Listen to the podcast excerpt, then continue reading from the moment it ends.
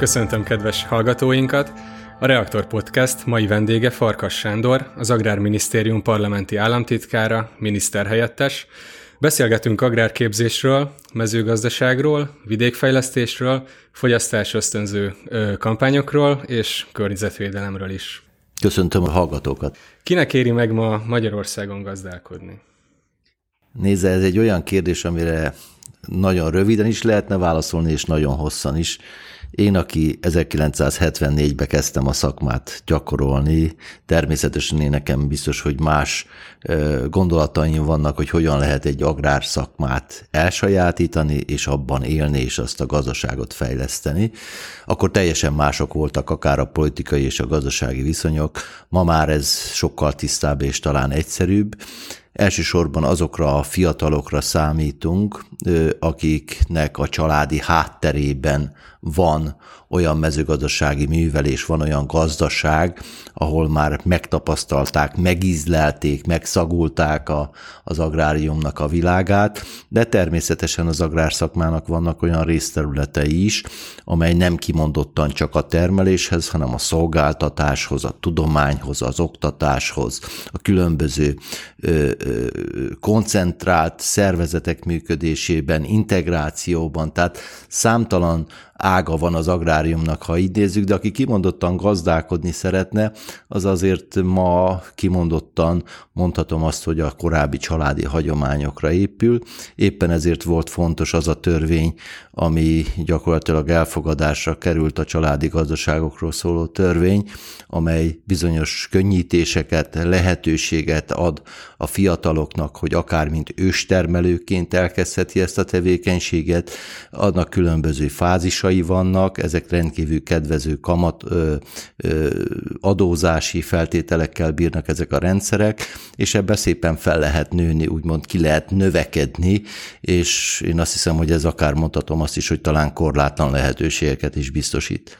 Amiatt van az, hogy ebbe a szakmába bele kell születni, hogy, hogy méretfüggő a gazdaságossága, és nem mindegy, hogy milyen területet örököl az ember, nullát vagy száz hektárt, vagy vagy egy kultúrát örököl még, amit nem tud bepótolni? Mi miatt van ez?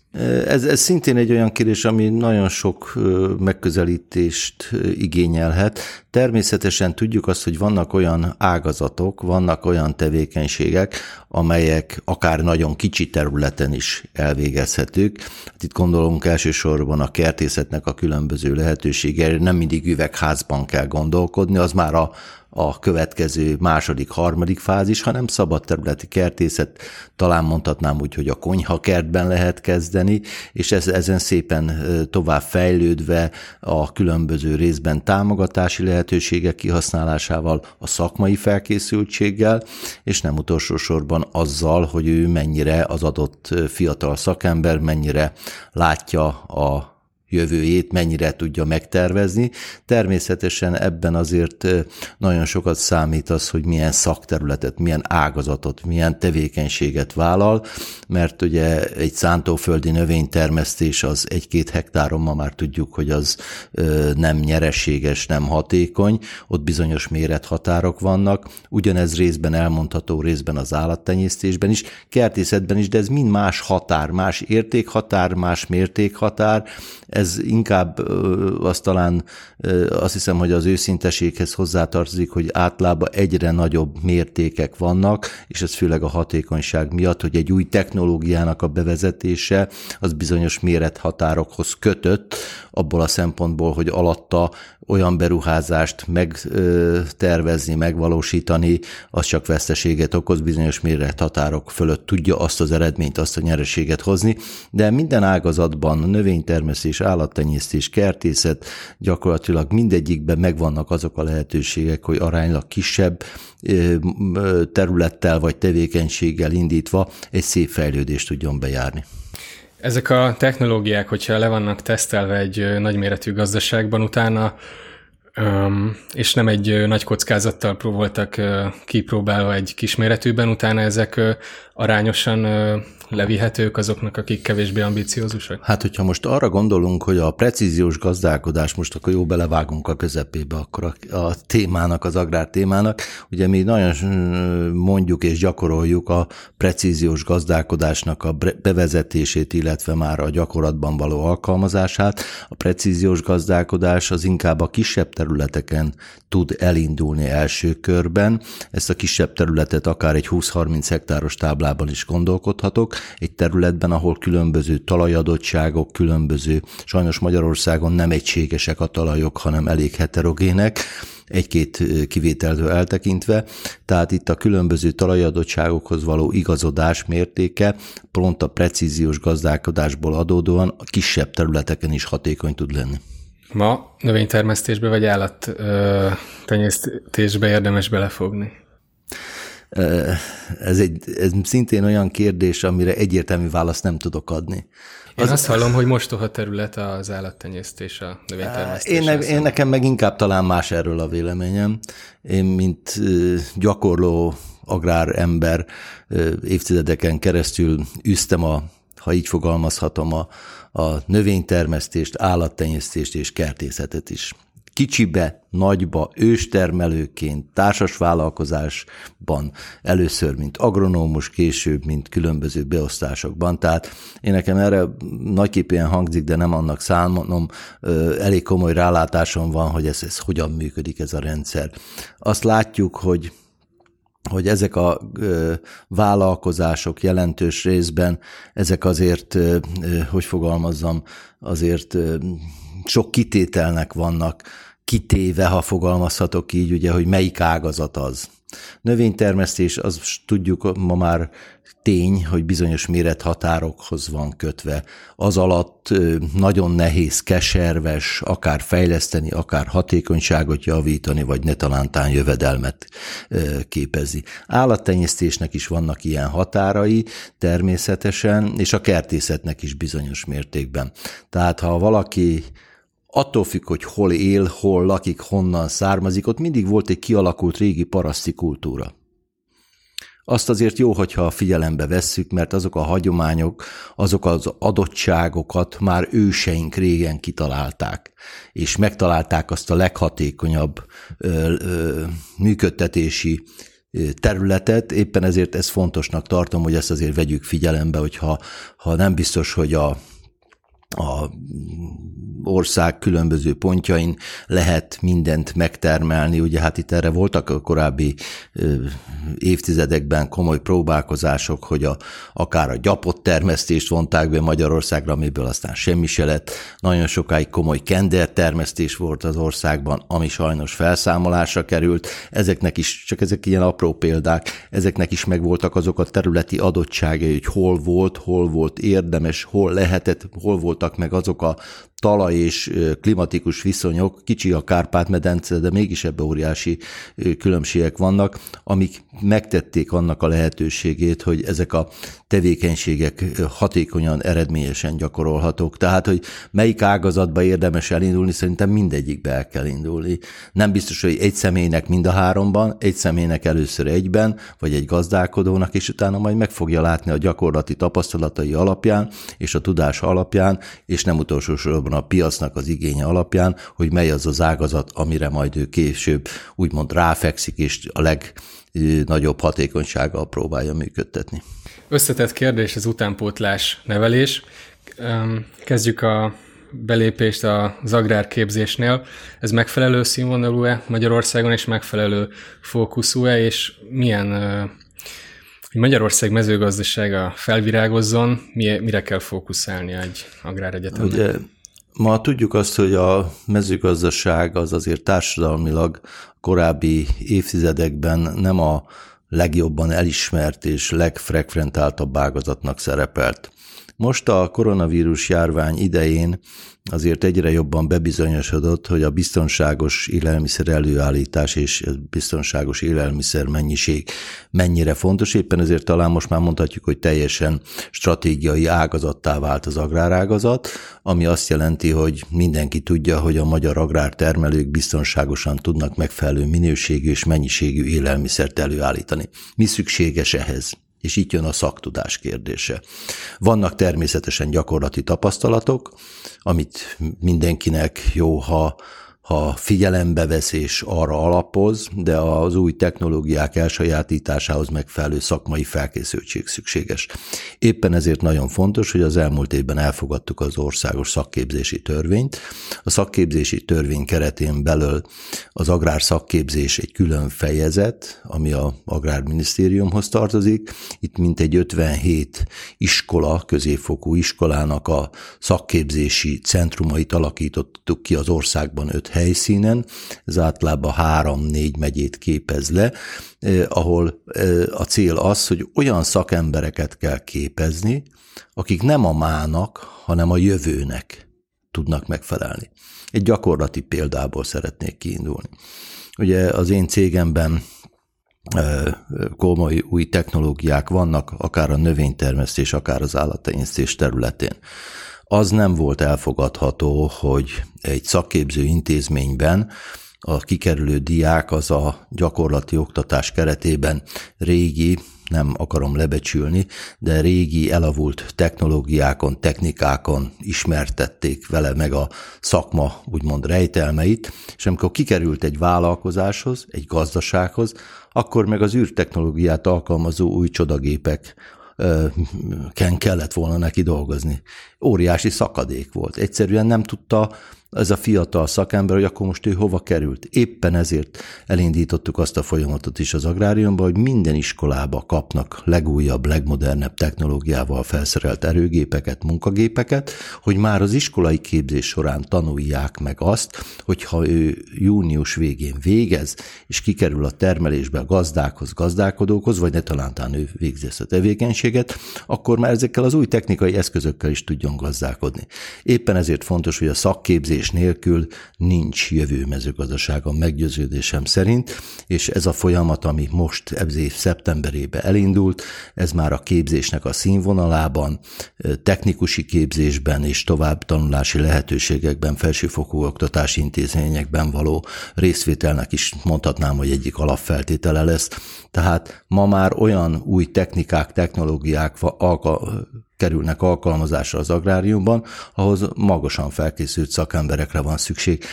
Ugye itt most szoktunk a precíziós gazdálkodásról beszélni, a digitalizációról beszélni, az automatizációról, a robotikáról. Ezek mind 10-15 évvel ezelőtt még az agráriumban egy idegen fogalmak voltak, ma pedig ezek képezik azt, hogy erre kell képezni a fiatalokat, és ebben itt van a Szent István Egyetemnek a, a, szerepe, ami szintén egy nagy e Közép-Európa egyik legnagyobb agrár szaké, felsőfokú képző intézetévé vált, megfelelő tudományos kutató hálózattal több iskolának, több egyetem, illetve főiskolának az összevonásával alakult ez ki, ami megfelelő garanciát nyújt arra, hogy az elkövetkezendő években olyan képzési helyszínek legyenek, amik az adott kornak, az adott pillanatnak megfelelő legmagasabb képzési szintet tudják biztosítani. Elképzelhető, hogy néhány informatikus hallgató nem is tudja még, hogy mezőgazdász lesz. Pedig nagyon nagy szükség lenne rájuk, már ezt én gyakorlatból tudom. Nagyon sok sok informatikusra, mert ö, ugyanolyan digitalizált rendszerek vannak. Minden, minden a legmagasabb csúcson jár a mezőgazdaságban. Sokan nem tudják elképzelni, mert aki kimegy a piacra és találkozik egy idős őstermelő nénivel, az természetesen nem ez a kategória, de ha már bemegy egy áruházba és leemel egy árucikket, egy kicsomagolt, jól feldolgozott, szépen előállított, biztonságos élelmiszert, amögött óriási technológiai és technikai fejlődés van, amiben a digitalizációtól kezdve marketingen keresztül, menedzserképzésen keresztül, piacvezető szakemberek képzésén keresztül számtalan olyan munka van, amivel azt a terméket oda a polcra tudjuk tenni. Ez bizonyára vonzóbb is a fiataloknak, hogyha csúcs technológiával dolgozhatnak, viszont nagyon nagy szükség van a gyökerek ápolására is, és itt arra gondolok, hogy gazdaszemlélettel rendelkező mezőgazdászokra, akik, akik a földhöz értenek és előregedőben van a hazai agrártársadalom, illetve az egész világ agrártársadalma. Mi fordíthatna ezen a trenden, és hogyan áll ez a trend? Nézze, megmondom őszintén, én mindig a saját példáimból szoktam kiindulni hogy abban a gazdaságban, ami a föld majdnem közepén van, milyen korú a dolgozók életkora, milyen korúak, hogy, hogy, hogy alakul ez ki. Akkor, amikor elkezdtünk, ha bármi folyamatosan fejlesztésben gondolkodtunk, és ez összekapcsolódik a mai agrárminisztériumnak a gondolkodásával, tehát ebből a szempontból egy rendkívül közös nevezőn futunk, mindig az új technológiáknak, technikáknak az alkalmazásával sikerült mindig a legjobb, mondhatnám így szakembereket, nem biztos, hogy mindig szakemberek, de a faluból vagy a térségből odajött fiatalokat alkalmazni. Ez nem csak a erőgépekre vonatkozik, hanem most az állattenyészésre is, mivel 2015-ben mi átadtuk, megépítettük az ország első robottechnológiával működő tehenészeti telepét, ahol mintegy 760 tehénnek a, a fejése az robot fejű berendezéssel történik. Természetesen én se tudtam, és mi se tudtuk, hogy ez majd hogyan fog működni igazából, mert erre nem volt példa az országban. Nekünk is ezt meg kellett tanulni mindenkinek, és teljes mértékben úgymond kicserélődött a szakembergárda. Ma már, amikor a táblagéphez kell menni a természeti telepen, most mondhatom azt, hogy 30 év körüli átlag életkor van a 25 dolgozó életkora. Ez, ez is mutatja azt, hogy igen, fiatalok képesek és akarnak eljönni a mezőgazdaságba. Már nem a vasvillát kell megfogni, meg a, meg a, a gombos villát, hanem, hanem azért olyan, olyan, olyan technikák vannak, aminek az alkalmazása az, az már a mai szaktudásnak, a mai kornak, a mai szemléletnek megfelelő. Természetesen nem tudjuk megkerülni azt, hogy az a mezőgazdaság az nem 8 órából áll, nem 24 órából, hanem az év 365 napjából, főleg ha állattenyésztésről gondol, gondolunk. Tehát ez egy picit már nem csak szakma, hanem élet vitel élet hivatássá is kell, hogy váljon bizonyos körben, de amikor ezek a hátterek, ezek a modern dolgok már összekapcsolódnak az agrártermeléssel, akkor biztos vagyok abban, és hogyha a szakképzés is erre indul, ugye hát ez egy összetett folyamat, akkor egyre több, ahogy én, az én példám is említi, egyre több olyan fiatal szakember van a, az, a, a tevékenységbe, az ágazatba, akik majd tovább viszik ezt a szakmát, és amikor kirögédésről beszélünk, ugye sajnos ez, ez tény, hogy egyre idősebb lesz a, az agrárgeneráció, a vállalkozók, a vállalkozások vezetői, de a dolgozók is bizonyos mértékben. Én ebben most látok egy, egy áttörést, hogy ezek a ö, új lehetőségek valóban visszahozzák a fiatalokat. Mi hozza még vissza, még ezt én most én teszem fel ezt a kérdést, ugye az, hogy az a, és ez egy kicsit a politika, amit nem tudok én sem, és nem is akarok megkerülni, ugye akkor, amikor a Magyar Falu programot indítjuk, és indítottuk, sokan nem kapcsolják össze különben az agrárium történetével, pedig össze kell kapcsolni. Mert a vidék megtartó képessége, a vidék ereje abban van, hogy van egy jó munkahelye valakinek, vagy egy vállalkozása, vagy gazdasága, ez most teljesen mindegy, és milyen életkörülmények között tudja leélni az életét egy faluba. És a Magyar Falu Program arról szól, hogy azokat az infrastruktúrális fejlesztéseket hajtsuk végre minden kis településen, ami közelít egy városi élet színvonalhoz. Biztos, hogy áruházláncok vagy nagy áruházak nem fognak kisfalukba lemenni. Nem is ez a kérdés. De azok az alapvető lehetőségek, infrastruktúrák mind elérhetők legyenek, ugyanolyan színvonalon, mint egy kisvárosba vagy egy nagyon városba. És ma már, hogyha valaki beleül az autóba és elmegy 10 kilométert bevásárolni egy közeli városba, vagy 15 kilométert, az még egy kicsit egy kikapcsolódásnak és kirándulásnak is jó, és ugyanakkor az a környezet, ahol egy falusi környezetben, nyugalomban, csendben, most így mondom, jó levegő, jó közérzetet tud biztosítani magának, tágas, és nem kell minden pillanatban a lépcsőházba a kilincset fogdosni, bocsánat a kifejezések mások után, az azért, aki ezt egyszer úgy megszagulja, hogy belecsöppen, az azért úgy gondolja, hogy jobb vidéken élni, mint akár egy városban, vagy akár a fővárosban, akiknek természetesen a szakmájuk is oda köti őket. Egy országnak, ha jól működik a mezőgazdasága, akkor annak mik az előnyei? Óriási. Ugye a magyar mezőgazdaság, ha fogalmazhatok így, évszázados, több évszázados hagyományjal bír. Mi, amikor magyar mezőgazdaságról beszélünk, akkor van egy, egy termelési potenciálunk, ami, ami körülbelül meghatározza akár az őszi gabonák, illetve a tavaszi gabonafélék és különböző növényeknek a termés mennyiségeit, minőségeit, ami ma már látható, hogy ez teljes mértékben lefedezi, sőt nagyon komoly export tevékenységet is tud biztosítani, ami a GDP-hez való hozzájárulást jelenti az ágazatnak. De megvan az a lehetőségünk, pont az előbb említett szakmai fejlődés, beruházások támogatása, és azok a programok, amelyekkel akár hazai vagy uniós forrásból tudunk különböző ágazatokat megemelni, fejleszteni, gondolok itt akár az állattenyésztések, feldolgozóiparra és a többire, ami azt jelenti, hogy ezek a feldolgozó ipar által előállított termékek, ezek egy magasan mag, hozzáadott értéket képviselnek, és ezek a világpiacon eladhatók. És nekünk arra kell törekednünk, hogy minél több olyan terméket tudjunk eladni, minél először is megtermelni, és majd végül is piacra adni, ami ezt a biztonságos élelmiszert, amit sokszor szoktam mondani, elő tudjuk állítani és én meggyőződésem, hogy azok a fejlesztések, mint akár erről nem volt még eddig szó, öntözésfejlesztés, ez egy óriási program az országban, meghatározó az elkövetkezendő évtizedekre a klímaváltozás hatásainak a tompítására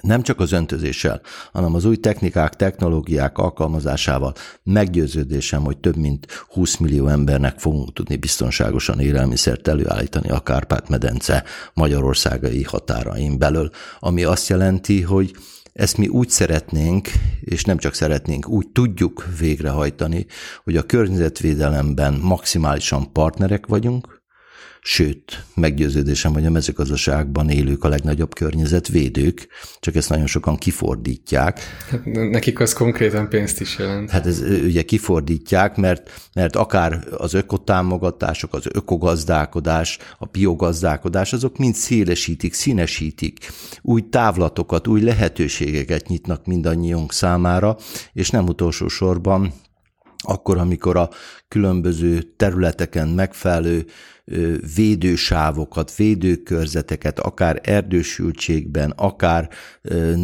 különböző nemzeti parkoknak a beilleszkedésével, tehát egy olyan színes, sokrétű világot tudunk kialakítani az agráriumban, ami meggyőződésem, hogy Európában talán nincs is másik olyan ország, mint itt a Kárpát-medencében Magyarország, ahol ilyen sokrétű, ugyanakkor a fenntartható gazdálkodás, fenntartható fejlődés mellett tudjuk biztosítani azokat a környezeti feltételeket, ami egy hatékonyság növelésben és gazdasági előnyöket is fog jelenteni számunkra. És viszont kell, és mekkora kompromisszumokat kell kötni, ha kell a, a termelékenység és a környezetvédelem Hát itt a közös agrárpolitika a kérdés, ugye, aminek a alapszabályait elméletileg múlt héten az agrárminiszterek elfogadták.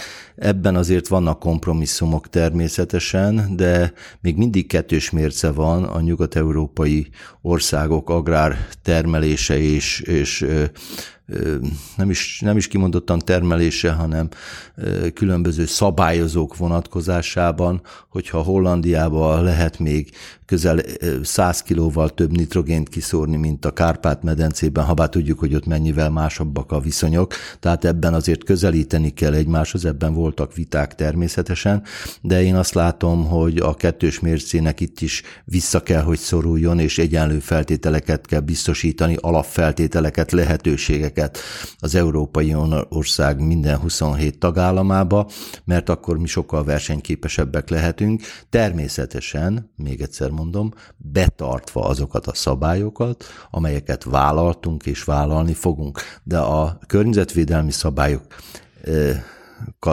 kigondoló és, és e, erőszakosan, hogy fogalmazzam, erőszakosan megítélő különböző szervezetek, azok nem gondolják végig, hogy ez mekkora kárt is tud okozni pont abban, hogy mekkora mennyiségű és milyen minőségi élelmiszert lehet előállítani. Tehát itt van a kompromisszum, hogy megtalálni a, a, a közös utat, hogy meddig lehet elmenni, ugyanakkor mennyire fogunk tudni továbbra is biztonságosan, hosszú távon jó minőségű élelmiszert előállítani. Növekvő igény van a minőségi élelmiszerre Magyarországon is?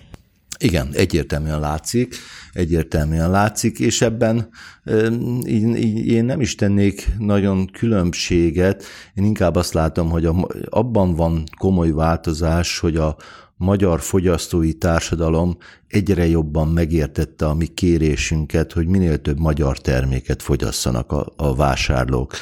De ez, ez, ez önmagában ez csak egy, legelőször csak egy kérés volt és figyelemfelhívás. Ma már szerencsére ez megfelelő termékstruktúrát tudunk adni, tehát megvan a paletta, hogy igen, tudunk olyan mennyiségű és minőség, jó minőségű élelmiszert előállítani, amire a fogyasztóknak igénye van. Természetesen azért vannak olyan cikkek, amiket nem tudunk előállítani, eleve éghajlati viszonyok miatt, és a fogyasztóknak erre szükségük van. Szoktuk mondani ide a banánt általában, ugye ott még nem tartunk, hogy banánt, szerencsére nem tartunk ott, hogy banánt tudjunk termeszteni szántóföldi körülmények között Magyarországon, de ez nem is cél. Nekünk azokat a növényeket kell megtermelnünk, azokat a termékeket kell előállítanunk, amik biztonsággal megteremthetők, és azoknak a feldolgozása. Ebben van, volt lemaradásunk, komoly lemaradásunk, mert a rendszerváltozásnál teljes feldolgozó és élelmiszeripart úgymond kiprivatizálták, és gyakorlatilag piacot szereztek a nyugat-európai országok és különböző vállalkozások azzal, és most jutottunk el oda, hogy a gazdaság teljesítő képességéből, fakadó erőből tudjuk úgymond megerősíteni, támogatni azokat a élelmiszeripari vállalkozásokat, amelyek ezt a jó minőségű élelmiszert már biztonságosan fogják rakni. Akkor ez is sokat tehet a mezőgazdaság jövőjért, aki élelmiszer feldolgozó iparban vállalkozik. Ez a kettő nem szétválasztható. Tehát önmagában alapanyagot termelni, azt a legegyszerűbb. De hogy az valóban olyan végtermékké alakuljon, amire a mai kor 21. században igényt tart, az nagyon komolyan ezt össze kell dolgozni, eleve az alapanyag minőségében és a feldolgozási technológiákban, tehát egyik a másik nélkül nincs. Egyértelmű, tehát ebben ott is nagyon komoly fejlesztésekre van szükség. És hát a, a végén ennek a láncnak az igényes fogyasztó van. Az Agrárminisztérium nemrég kampányt indított a baromfi és a tojás fogyasztásának ösztönzése érdekében, ahogy erről már ö, szó volt. Közben hal és alma fogyasztást népszerűsítő programok is zajlanak. Milyen van hatásuk ezeknek? Hogyne. hogyne Mondta, hogy megértették az emberek. Igen, igen, igen. Az, és, és ugye nagyon sok olyan kampány van, hogy fogyaszd a hazait, válaszd a hazait, mindig arról, hogy a kis piros-fehér-zöld címke rajta van-e a, még a külföldi áruházok láncaiban lévő üzletek polcain és a magyar árukon. Ezek mind fontos figyelemfelhívások, és ma már, ma már tudják a vásárlók jelentős része, ha magyar terméket választ, vásárol, azzal a magyar gazdákat, a magyar gazdálkodókat segíti. És ez a, ezt, ezt erősítjük ezekkel a különböző programokkal, akár a baromfival, a hallal, és ugye volt itt paprika program, dinnye program, nagyon sok minden ilyen figyelemfelhívő program, felhívást igénylő program volt, és ezeket mind, mind keresztül megy, és fogják a vásárlók, a fogalmazhatok így, és valóban keresik ezeket a termékeket, és ezzel gyakorlatilag egy kicsit a fogyasztói szokásokat is tudjuk úgymond a, a egészséges, vitamindus táplálék, táplálóanyagok vonatkozásába elvinni, és ez is fontos, hogy az emberek, akik elfogyasztják ezeket a termékeket, valóban azokat a minőségeket kapják meg, ami valóban arra ráírva vagyon, vagy, vagy feltüntetve van azon a dobozon, vagy kicsomagoláson, hogy az a beltartalmi érték meg legyen. Tehát én azt hiszem, hogy ezt ma már fog, folytatni fogjuk ezt a programot, és nem utolsó sorban szeretnénk azt, hogy a az áruház láncoknál most már elérjük azt lassan, hogy 70% fölött van a magyar áru mennyisége a, a gyáruház, élelmiszeráruházról beszélek. Ezt még egy kicsit szeretnénk fokozni, és én azt hiszem, hogy ez a legjobb, ezek az akciók a legjobb példák arra, hogy hogyan tudjuk felhívni a agráriumra a figyelmet. Ezzel ugyanakkor még egy dolgot elérünk, ha fogalmazhatom így, az pedig az, hogy a magyar agrártermelők, az agrártársadalomnak a társadalmi megbecsülése is felértékelődik, és itt már megint visszajön a fiatal generáció, hogy akkor érdemes ebbe befektetni, érdemes ebbe elindulni. Tehát ez így, az agrárium az nem egy egyszerű történet, itt számtalan átfedés van különböző ágazatokon belül, de a vidéki életnek a meghatározója. Az adás végéhez értünk, köszönjük szépen, hogy válaszolt a kérdésre. Köszönöm a lehetőséget, és azt kívánom, hogy minél többen válasszák az agrárszakmát. Nektek pedig köszönjük azt, hogy meghallgattatok minket. Kövessétek továbbra is a reaktor.hu weboldalt, a Reaktor Facebook oldalát és YouTube, YouTube csatornáját. Kövessetek minket Spotify-on vagy Apple Podcast-en. Sziasztok!